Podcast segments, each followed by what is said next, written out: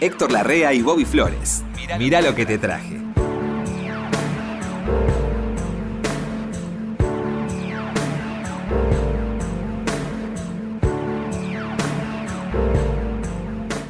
¿Qué dice, Flores? ¿Cómo le va? Qué coincidencia feliz encontrarme con Ud Nosotros en este bar. ¿Siempre viene este bar? Siem- vivo acá. Ah, no me diga que- cómo Claro. que vive en un bar. Vivo, vivo. No, no puede ser, porque en un bar Sí. cualquier cosa menos dormirse. No duermo mucho, Héctor, yo hace mucho. Yo no duermo No me hace, diga que no duerme. hace ocho años que no duermo. Hace ocho años que no sí. duerme. Desde que nació chiquito, no, no- una noche entera no tuve nunca más. Hay gente que se pasa así años. No ocho, pero hay gente que... Y yo ya llevo ocho que no. No, no recuerdo una noche.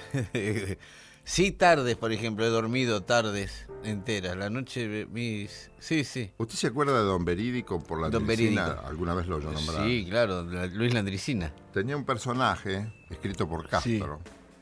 Había un personaje en uno de Sí. los capítulos de Don Verídico Don Verídico. que se llamaba Verídico, pero era un viejo muy mentiroso. Sí. Y dice que había un hombre, aparece un hombre que hacía cuatro años que no dormía. y era un problema. Era para un problema. Entonces lo llevan al boliche, ellos tenían un boliche donde iban siempre, sí. que se llamaba Boliche El Resorte. El resorte. Y Me acuerdo. ahí hablaban, contaban Sí. cuentos. El hombre se sintió tan bien que por primera vez en cuatro años Se relajó y durmió. se relajó y estaba dormido. Y de pronto va un mosquito No. y se le, se le posa en la frente. Esta historia la Y, y para ayudarlo, uno de los contertulios Sí. fue y le pegó un cachetazo. No, Lo despertó. despertó. Ahí termina el cuento. Extraordinario. Extraordinario. Mire, hablando de gente extraordinaria, el otro día me llega, me dice alguien, mirá lo que tengo acá. Y tenía una tapa Mira lo que te traje. de revista Gente, donde estaban UD y ¿Yo? sí, era el momento, era el auge de los programas de juegos en la televisión y estaban espalda con espalda, con una pelota de colores cada uno, UD y Berugo Carámbula. Verugo Carámbula. Qué amor de qué amor, tipo. sí. Qué encanto de persona. Verugo Carámbula. Sí, sí, una tapa Sí, de- me acuerdo. de los dos con papel picado, eran Sí, como los reyes de la fiesta los dos ahí. Sí, sí, sí. Porque nos iba muy bien a los dos en ese momento. Sí, decía la tapa, sí, los reyes del juego, decía la tapa. Era- los reyes del ustedes juego. dos estaban eh, muy elegantes. Yo, yo lo, eh, me acuerdo de Berugo. Lo frecuenté más que persona, nada por bien. los hijos. Bueno, María está, María está en la programación de National Rock. Sí, sí, sí, sí. sí. Gabriel Carámbula es también amigo, músico, Sí, sí, músico sensacional. Además, buena gente todos. Lo- yo me acuerdo la última vez que lo vi, a, mire lo que le voy a contar Berugo? de Berugo. Yo estaba con Parkinson. Tenía, usted sabe que terminó. Sí, sí, bueno. sí. Sé todo. Y claro, lo vi, me, me- yo no- hacía un par de años que no lo veía y me, me, ¿Te sorprendió? me habrá visto la cara. Entonces se vino, estaba pasando música en un lugar, era una, una, una reunión, me habían puesto a pasar música como siempre, y él venía al lado mío, moviéndose, y me decía, mirá qué ritmo tengo, Bobby. Hasta para eso. Tenemos. para eso. Y en un momento me mira, no sé, de que estábamos hablando, y me dijo, no sabes cómo le he hecho sal al asado ahora. Eh, una lección de vida, me Qué buen animador. Una era. lección Qué bu- de- Era buen actor y buen conductor. Sí. Había una cosa muy graciosa. En un determinado momento de ese Sí. programa muy famoso que él, que él hacía, Él hacía que... Atrévase a soñar. Atrévase a-. ¿Y usted hacía seis para triunfar? Que él habla, yo hacía. Sí, para triunfar. Este, y, y en un determinado momento había una participante mujer. Y él le decía, ¿y su novio qué hace? ¿Cómo que su novio? Que no la acompaña. Ah, yo voy a hablar con él. ¿Cómo se llama? Omar García. Entonces iba a un teléfono que había, en ese tiempo no había auriculares, sí, sí. había un supuesto teléfono de línea Sí, y marcaba, pero no marcaba los números, decía Omar García. Eso era muy gracioso. Yo esperaba ese momento, porque él, la cara de Berugo, la manera de decir de Berugo, Sí. era tan gracioso. Me acuerdo del payador que hacía Berugo. Ah, sí, sí, ese Era payador. un zarpado el payador. Sí, sí, sí, sí, sí. Pero era una parte importante de, lo, de Telecataplum. De ¿no? Telecataplum, que después fue este Upumorpo. Upumorpo, Sí, esa troupe de uruguayos geniales. todos lindos tipos. Sí, Almada, él, eh, Espalter, Yo el que traté más fue a Frade, Frade, Julio pianista, Frade. gran músico, ¿eh? Sí, sí, sí, sí. músico de primera, Sí, músico de primera. Y vi esa foto de usted y qué elegante, dije los dos, Berugo y él. La verdad que era... Qué linda. Esa la puso mi mujer en la pared en casa. Me Está en un imagino, cuadro, claro. en cuadro. Y eh, Sí. eso te ayuda a recordar a la gente. Sí. A la gente que has querido, a la gente que querés. Y Berugo era tan lindo, tan lindo era. Vos sabés que yo he tenido una suerte tan extraordinaria en los medios. Siempre me he encontrado con buena gente. Ah, Pero siempre me he encontrado con buena gente. sí. Este, Uno frecuenta también, ¿no? algunos los esquiva porque sabe que son... En Canal 13, que también como en todas partes había gente tóxica, pero la gente tóxica la evitás y chao. La evitás, claro, disfrutás aquel que te... Sí. Bueno, Sí. que, que podés vivir Sí. un, un rato de tu vida, que en la televisión hay mucho tiempo muerto. O Sí, había, no sé ahora. Sí, hay también ahora. Sí, sí. había mucho tiempo. Ahora también. Entre bloque y bloque. Y sí, en algunos canales más. Este, Cuanto más gente hay, más tiempo muerto. hay mucha gente que me habla de tu programa de televisión. Ah, sí. Lo hicimos hace años Ojos eso. de videotape. Sí, ahora está funcionando. Lo hicimos hace como tres años ese programa. Dos Pero años. Es muy valioso el material. Es muy valioso. Ese lo hicimos con Dani García Moreno Ajá. y Daniel Morano. Dani García Moreno es el hermano de Charlie. Por eso tiene las filmaciones que tiene. ¡Ah! Claro. Que la vez pasada te comenté, tenía unas, unas cosas de los Rolling muy buenas. Sí, Jovencito los Rolling. Sí, sí. Dani García Moreno me contaba, por ejemplo, que este, la tapa de Vida, el primer disco de Sui Generis, dice, la foto de la tapa es el patio de mi casa y la foto de la contratapa era la ventana de mi cuarto. Mire, Eh. ese, ese era el productor del programa. Eso que tenga vida el, Eh, sí, el, claro. el trabajo. Sí, sí, mismo Nito Mestre, que está acá también en Nacional Rock, este, se acuerda de esa época que hacían todo en la casa de uno. Hablándote un poco, Sí. este, sin ánimo de importunar, Sin ánimo ¿no? de informar. ¿trajiste algo? Eh, yo quiero que usted traiga algo.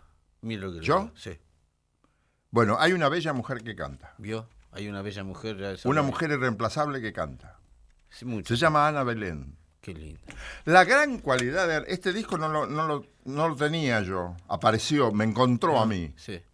Vos Viste que los despistados perdemos las cosas, no Sí. solo las, las llaves, perdemos los anteojos, perdemos los Sí, teléfonos, perdemos la dirección del médico que tenemos que ir a ver, perdemos los análisis que tenemos que llevarle al médico. Yo hoy perdí un teléfono que me dieron ayer.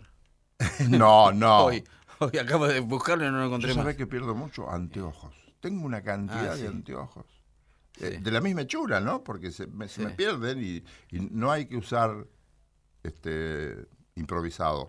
No, no, que pues. se venden por la calle porque te puede robar la mal. Sí, sí, hay que. Bueno, eh, traje a Ana Belén. Sí. Encontré por Ana Belén uno de los primeros discos que ella grabó para, para Columbia. Sí.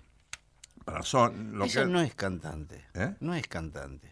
¿Te parece? ¿Sí? Es ah, sí, sí, tiene razón. Ana Belén empezó como cantante, claro. Ah, no, no, sé si empezó como cantante, Sí, pero yo que creo sé que que, empezó que como hace cantante. todo bien. Sí, hace todo bien, más vale. El, eh, ponerle, Bueno. ponerle la oreja al manejo de la voz. Víctor Manuel, eh, Claro. el marido, y ella han hecho Sí, sí. históricos discos de dúos, de duetos. Pero hay algo que yo nunca había escuchado, y a lo mejor vos sí, pero este es uno de los primeros discos de ella. Te traje, Bobby, le traje a Ud, sí, gracias. a Ana Belén cantando Solo le pido a Dios.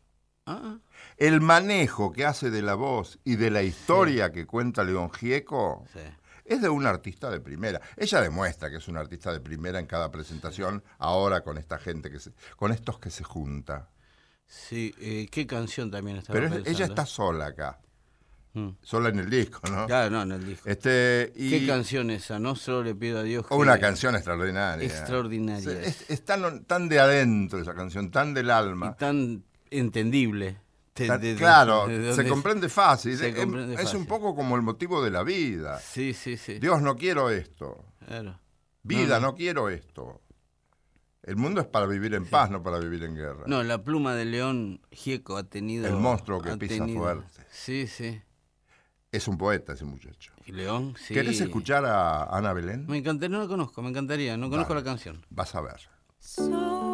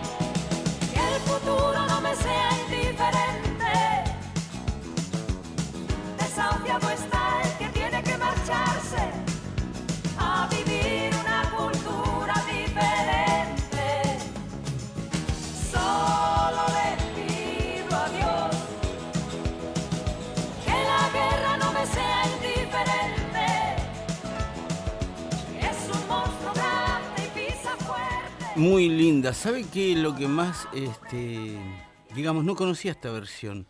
Lo que más me gusta. Al fin engancho una que no conoce. No, Héctor. Lo que más me gusta es que no- eh, agarró la esencia rocker que tiene la canción. Sí, sí, sí, sí. Porque León es un tipo que em- empezó en el rock, después frecuentó el folclore, la- un montón de Sí, pero en todo hay rock. Eh, ella agarró la En el mejor de los sentidos. Claro, en el, sí, en el, buen la sentido. música, en toda la obra Sí. de León Sí, hay sí. rock. Sí, claro, claro. Pero hay gente que no lo no, hay gente que lo tiene como un, un trovador al estilo cerrado. No, no. León no, empezó en el rock. También puede pensarse, pero, pero, pero hay rock. Sí, sí, sí. Sí, sí. Mercedes me contaba, Mercedes Sosa, Sí, ¿no? que eh, sí. lo quería entrañablemente. Claro. Y Que no pero- puede no querer uno a León Gieco. Claro, y dice que me decía que le, le causaba risa. Un día apareció con unos anteojos redonditos y oscuros. Sí. Y le dice, este, ¿y esos anteojos muriéndose de risa? Dice, son cómicos esos anteojos. Y dices, son rockeros, ¿qué quiere que le haga? Son. Sí, sí, bueno, sí, sí, sí. Eh, muy bien. ¿Qué trajiste? Le traje algo que es este, una canción de Boss Skaggs, el reconocido cantautor americano Boss Skaggs, ¿eh? de la costa oeste, eh, que frecuenta una- un estilo soul, pero con toques de jazz, ¿sí? un refinado el tipo. ¿sí? Eh, Tiene una canción muy emblemática que se llama Loud Down, que es como, Loud Down sería como más bajo que lo bajo, más bajo que abajo. O sea, es el- una especie de subsuelo, pero sin ser subsuelo, ¿sí?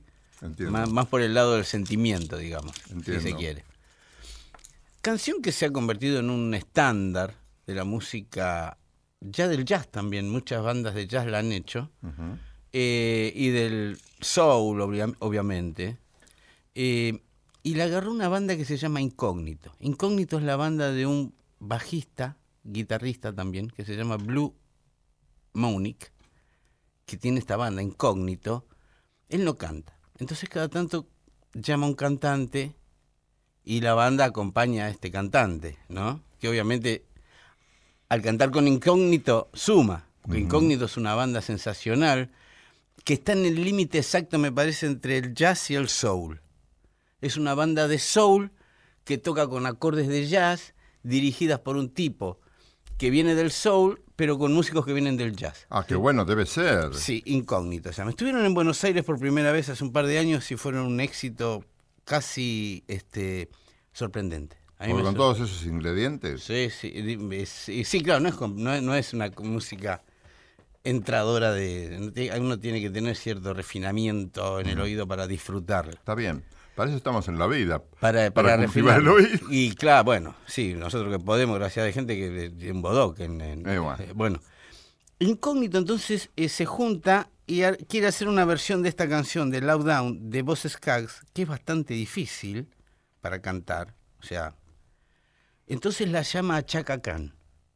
Chaka Khan, histórica cantante de soul y funk americana, ¿sí? Muy admirada por Prince, por ejemplo, o por Stevie Wonder, ¿sí? que siempre la han acompañado y la han llamado para grabar. Y ella suma un tipo con el que estaba trabajando, que es un tenor italiano, que se llama Mario Biondi. ¿Sí? No sé cómo estaban trabajando Chaca y este, y le dice al incógnito, mira, ahora estoy trabajando con este, vamos los dos. Y hacen una versión que creo que es magnífica de una canción que ya de por sí es buenísima. ¿Quiere escucharla? Eh, claro. Ahí vamos.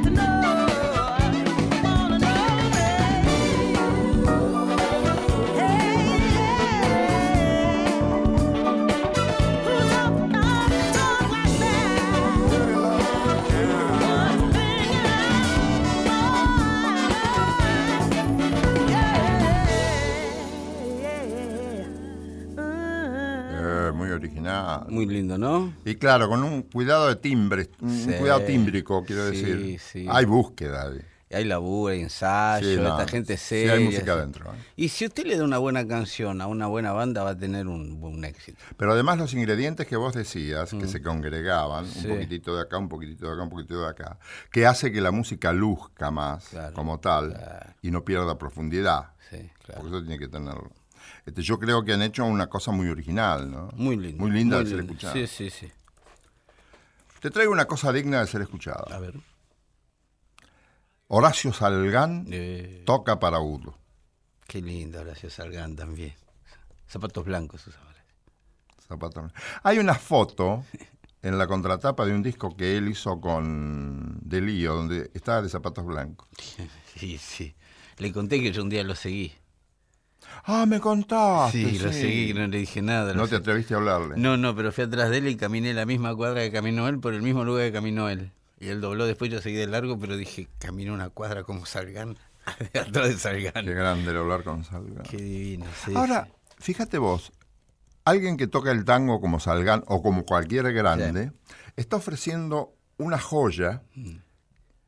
que se ofrece con generosidad a todos, sepan o no sepan lo valiosa que es la joya. Claro. Y me voy a explicar rápidamente antes que me sí, eches por sí, loco. no, me. Sí, sí, entiendo, entiendo. Yo digo que para gustar de Salgán, Mm. muchísima gente gusta de Salgán, como gusta de Osvaldo Pugliese, como gusta de Sarli, como gusta de Mm. Basso, como gusta de Cana. Pero estas orquestas, particularmente las centrales, las cuatro o cinco centrales, ofrecen un- una, una posibilidad para capas de gente como las capas de las cebollas. Las más cercanas son las de los entendidos, Sí. en las que yo no estoy, por supuesto. Pero vienen otras capas, otras capas, otras Después capas. vienen los iniciados. Y a- claro, y a- hasta los no iniciados llega podemos llegar a gustar del tango boedo Sí. porque Ah. tiene un trasfondo que en la apariencia general lo hace grato aún cuando uno no conozca de música. ¿Es él? Pero hay música. ¿Es de él, Boedo? No, Boedo es de Caro. De Caro. Es uno de los tangos emblemáticos de Julio de Caro, Julio de Caro. que creó la escuela de Careana. Con De Caro llega un tango que después cultivaron muchísimos. ¿En qué se basa la escuela de Cariana? La escuela de Careana. Hay un refinamiento que lo saca del- al, al tango de los cuadrados. Tan, tan, tan, Aparece la, mm, el contrapunto, Sí. aparece una, una cantidad de recursos que lo hacen, que lo embellecen. Eso lo sumó de Caro. Julio de Caro. Eso lo sumó de Caro. Ajá. Y fue muy novedoso. Por ejemplo, está el estilo de Caro y el estilo Fresedo, que es otra cosa. Osvaldo Fresedo, Igualmente grato. Sí. Fresedo era una big band de tango, digamos.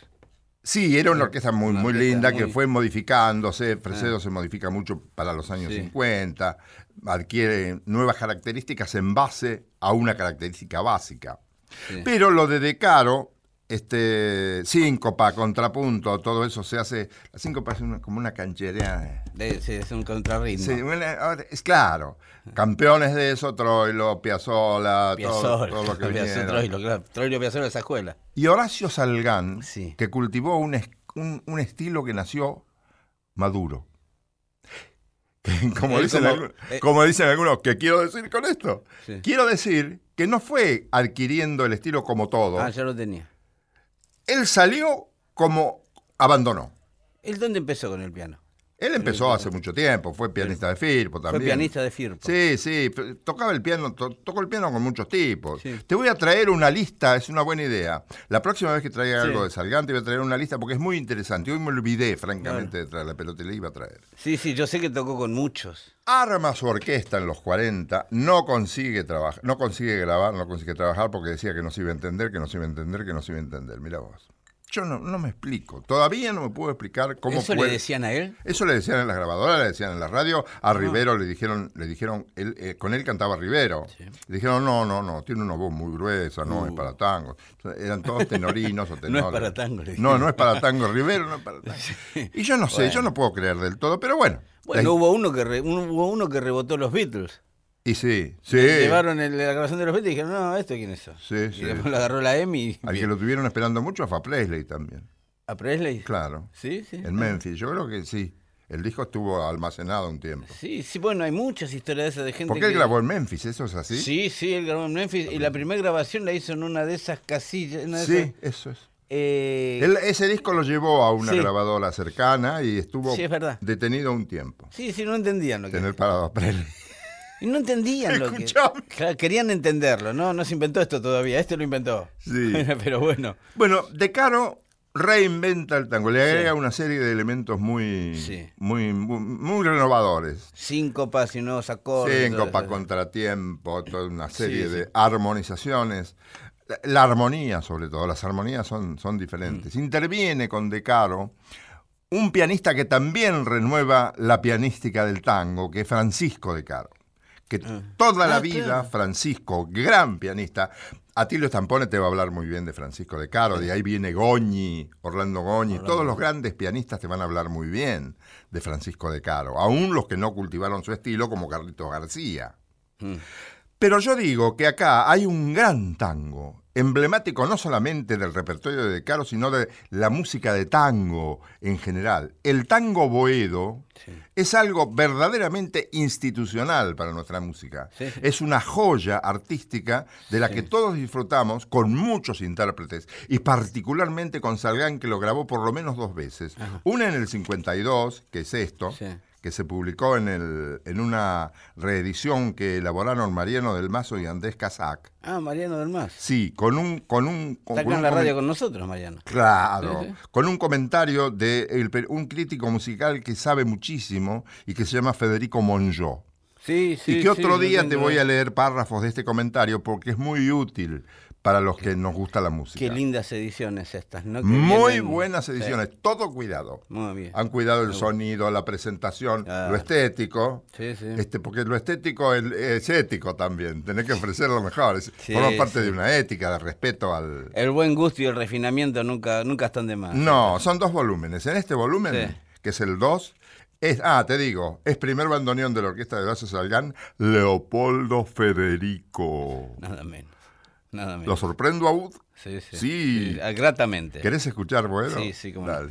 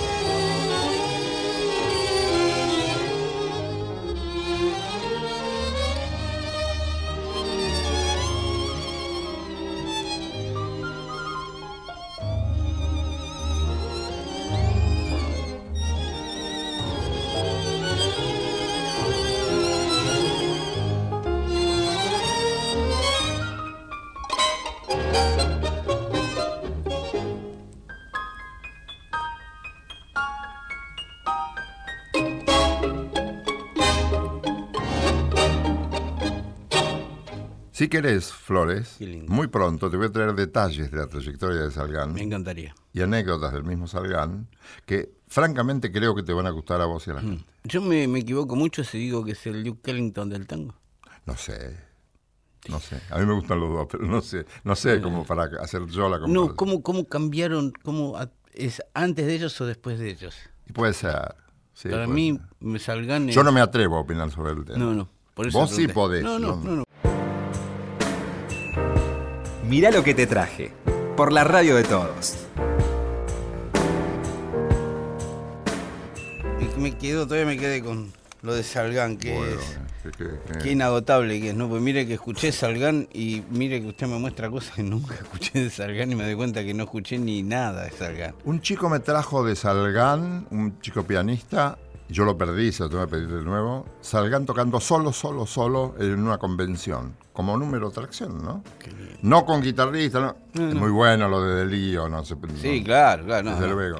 Salgán de Lío es, es incomparable. Pero solo, solo, solo, yo no lo tenía como curiosidad. Mm. Es una orquesta solo, ¿eh? Te digo. Te lo voy a traer uno de estos días, porque se lo voy a pedir de nuevo al chico amigo mío. Sí, sí. sí.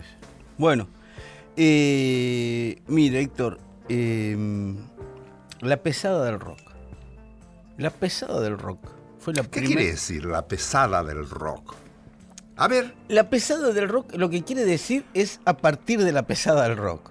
O sea, antes de la pesada del rock no en, había ese- una- en- en este tema, la Sí. pesada, ¿qué sería? Eh, el, el rock se ¿Tipo más, siempre... más pesados que otros?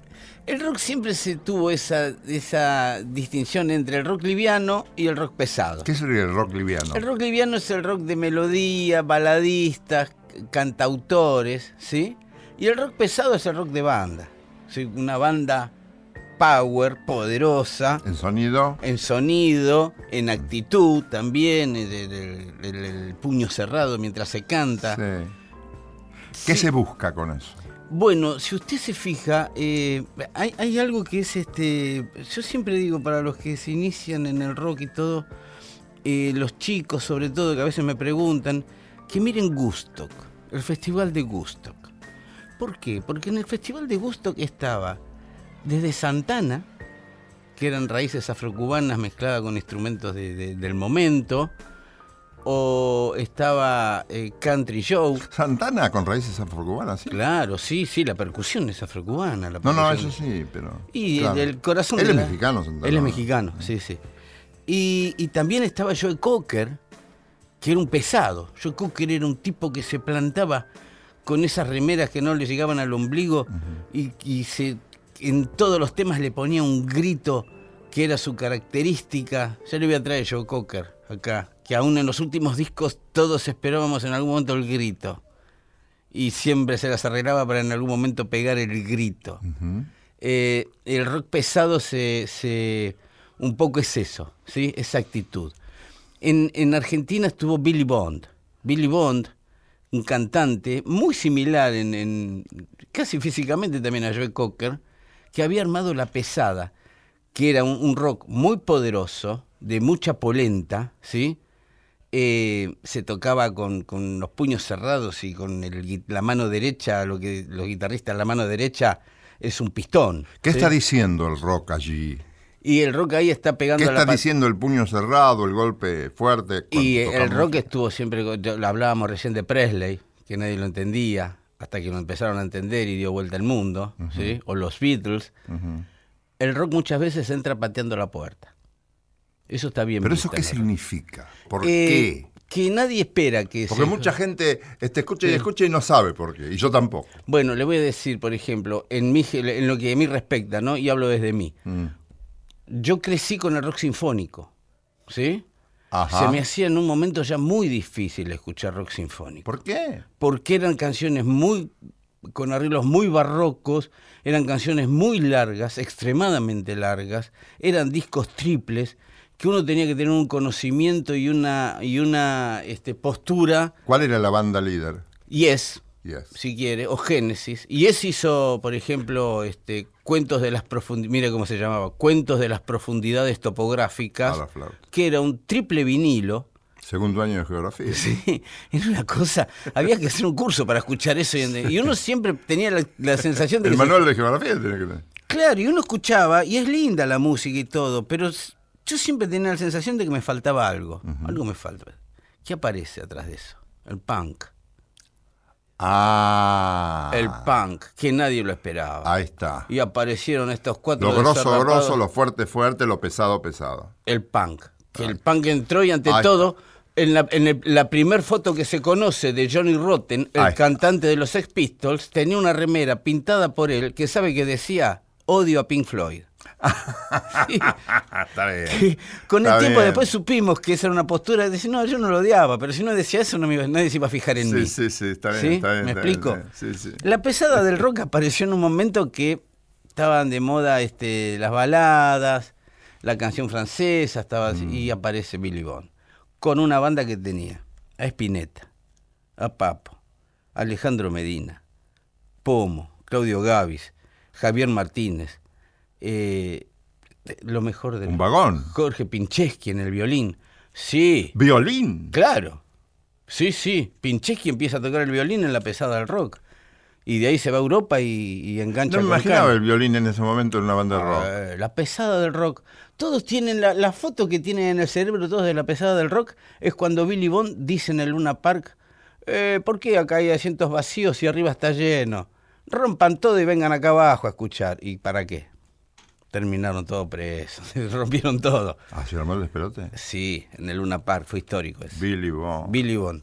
Bueno, la pesada tenía. Yo lo traté mucho. Es divino. Sí, sí, yo lo vi en Brasil. Simpático. ¿eh? Sí, un dandy, Billy Bond. ¿Eh? Un dandy. Sí. Bueno, eh, Billy Bond después fue ejecutivo de una cadena televisiva en Brasil. Sí, capo, sí, capo. Eso me han dicho. Bueno, la pesada tenía discos con Billy Bond, otros que lideraba Spinetta, otros que lideraba. Y había discos que lideraba, por ejemplo, Alejandro Medina, bajista de Manal, el querido Alejandro Medina. Y hacen un disco, Alejandro Medina, que se llamaban, eran siempre los mismos.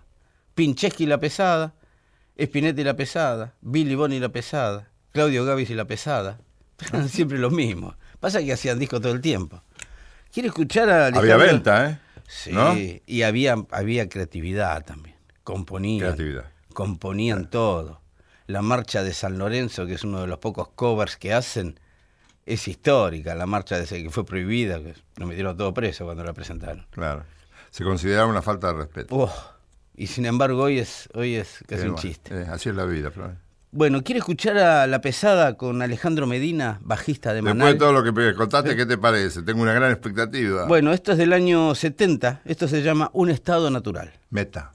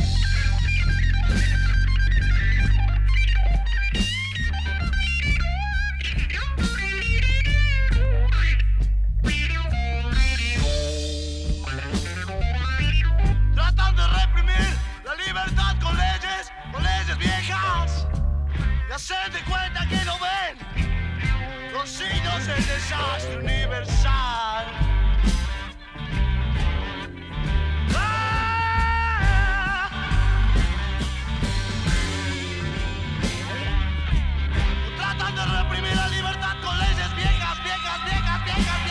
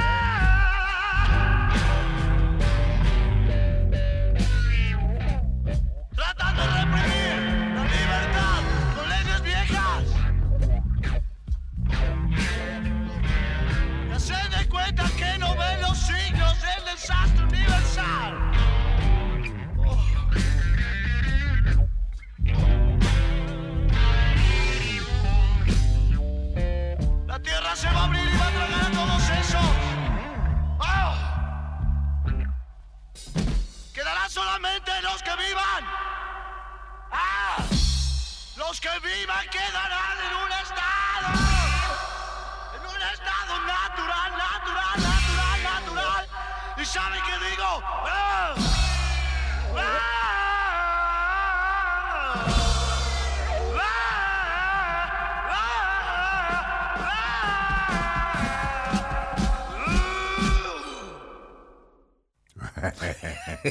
Eran divinos. Es muy bueno, ¿eh? Eran divinos. Eso es rock, ¿no, E- amigo? Eso era lo que hablábamos de la pesada. Ahí, Sí, la ahí pesada. está la pesada. Ahí está la pesada. Una protesta fuerte contra lo que se vive, ¿no? Canciones con mensaje. Sí, sí, sí. canciones sí. con mensaje. Dentro Sí, de todo, un mensaje hoy eh, ingenuo, si se quiere, pero eh, hay Sí, que. eh, bueno. Tiene cuarenta y pico de años esta canción. Porque, porque mm, muchos hemos dicho, bueno, se, se ha, se- se ha ido detrás de esa idea al cohete, pero no está mal. No, no, no. Yo creo que sigue teniendo vigencia. Claro, obvio. Que haya mucha gente descreída, ese es otro tema.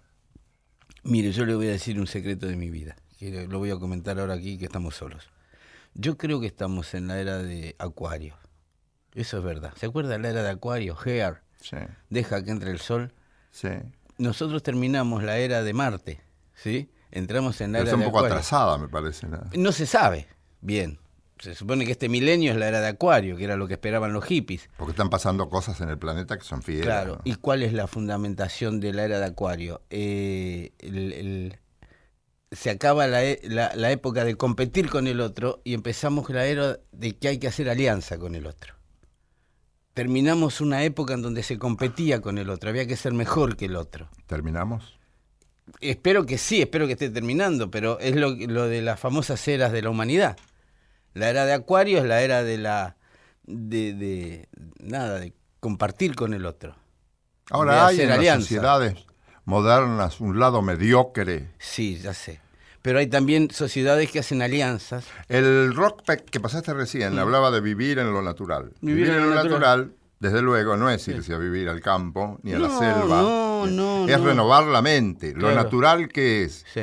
Yo soy tu semejante, yo tengo que ser solidario, como vos tenés que ser solidario conmigo. Eso. Este, y me parece que, que tenemos una civilización de gente muy mediocre. El mediocre de, de ingenieros, aquel tipo que no sabe El valorar hombre, las sí. cosas y no sabe valorar al semejante y solo piensa en conseguir guita y solo piensa en conseguir buenos negocios y solo piensa en tener que su país nadie lo toque porque, eh, mira, Bueno, a mí me... hace cosas buenas vas a ver cómo a tu país no lo toca nadie. Claro, a mí me decía mi terapeuta oriental, el Japo, ¿eh? mi querido Fukuyara, que me decía la otra vez, ustedes están educados para, para eh, convivir con la mentira todo el tiempo. Sí, Ah, sí, le digo yo. razón. Bueno, y me dice... Eso es el mediocre. Eso es el mediocre. El tipo me daba este ejemplo. Pues yo le decía, bueno, algunos, yo no, sí, usted también, me decía, todos estamos. Cuando usted iba al colegio, ¿qué le preguntaba al maestro? ¿Estudió? Sí, ma- bueno, pase. No, si yo estudié, ¿para qué me hace pasar? Si le digo que yo estudié. ¿No? Ese, ah, ese, ah, es, un- ah, eh, es bastante profundo el concepto. Sí. En una, en una, Es válido, ¿eh? Es, es muy válido, sí, sí, yo me doy cuenta de eso. Me doy cuenta. Que ¿Por qué es- llegamos a esto? eh, por la pesada del rock. Ah, por la pesada. bueno, tengo una canción. Sí. Hay, hay canciones que tienen primer nivel universal. Mm. Eh, yo le decía recién a la compañerita Getino de producción, Sí, divina. gente. hablábamos de que yo había programado esta Mm. canción que conocimos por Edith Piaf. La vida en rosa. No. Eh, Himno al amor. muertas. Himno al amor, El himno al amor. yo digo que vos te das cuenta cuando una canción toca a la gente en todas las esferas, cuando vos anunciás desde un palco, yo soy anunciador de palco, de origen, ahora no, pero soy anunciador de palco, anunciás, por ejemplo, himno al amor y alguien o varios hacen, ah, Como la vida en rosa, como las hojas muertas. exactamente. Sí, sí. Y entonces pienso que esas canciones se han ganado la eternidad. No sabemos, porque no, no sabemos Mm. Sí. tampoco qué es la eternidad. No, claro, No sabemos claro. bien. Pero esas canciones tienen una capacidad doble. Mm. Porque Himno al Amor ha sido grabado por tanta gente, orquestas, cantantes, hombres, mujeres, niños. Sí, sí, sí. Acá la hizo muy famosa, me dijeron, Néstor Fabián, me decía Violeta Rivas. Sí, Violeta tenía una versión Gran que parece cantante, divi- Violeta. Sí, Violeta, una cantante. gran cantante. ¿eh? Ella lo, lo hizo, parece que lo hizo de una manera... Sí, sí, sí. Te voy a traer la versión de Violeta Rivas. Ah, bueno. Y no se la voy a pedir a Néstor porque la tengo yo. ¿Querés ¿Querés escuchar Himno al Amor ahora? ¿Cómo no? Y recordar a Edith Piaf de una manera muy especial. ¿Por Edith Piaf? ¿Sí? Ah, vamos.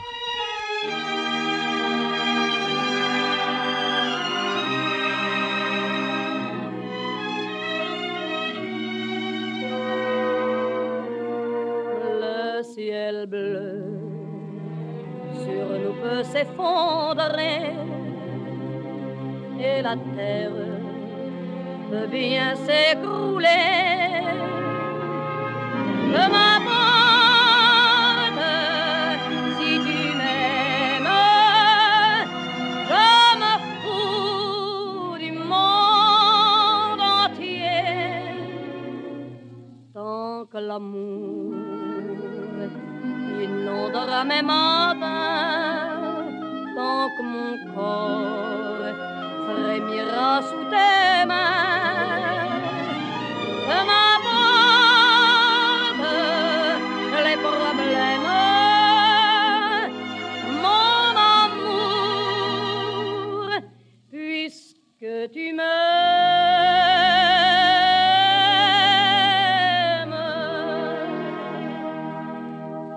J'irai jusqu'au bout du monde, je me ferai teindre en blonde si tu me le demandais. J'irai décrocher la lune, j'irai voler la fortune si tu me le demandais. Je renierai ma patrie, je renierai mes amis si tu me le demandais. On peut bien rire de moi, je ferai n'importe quoi si tu me le demandais.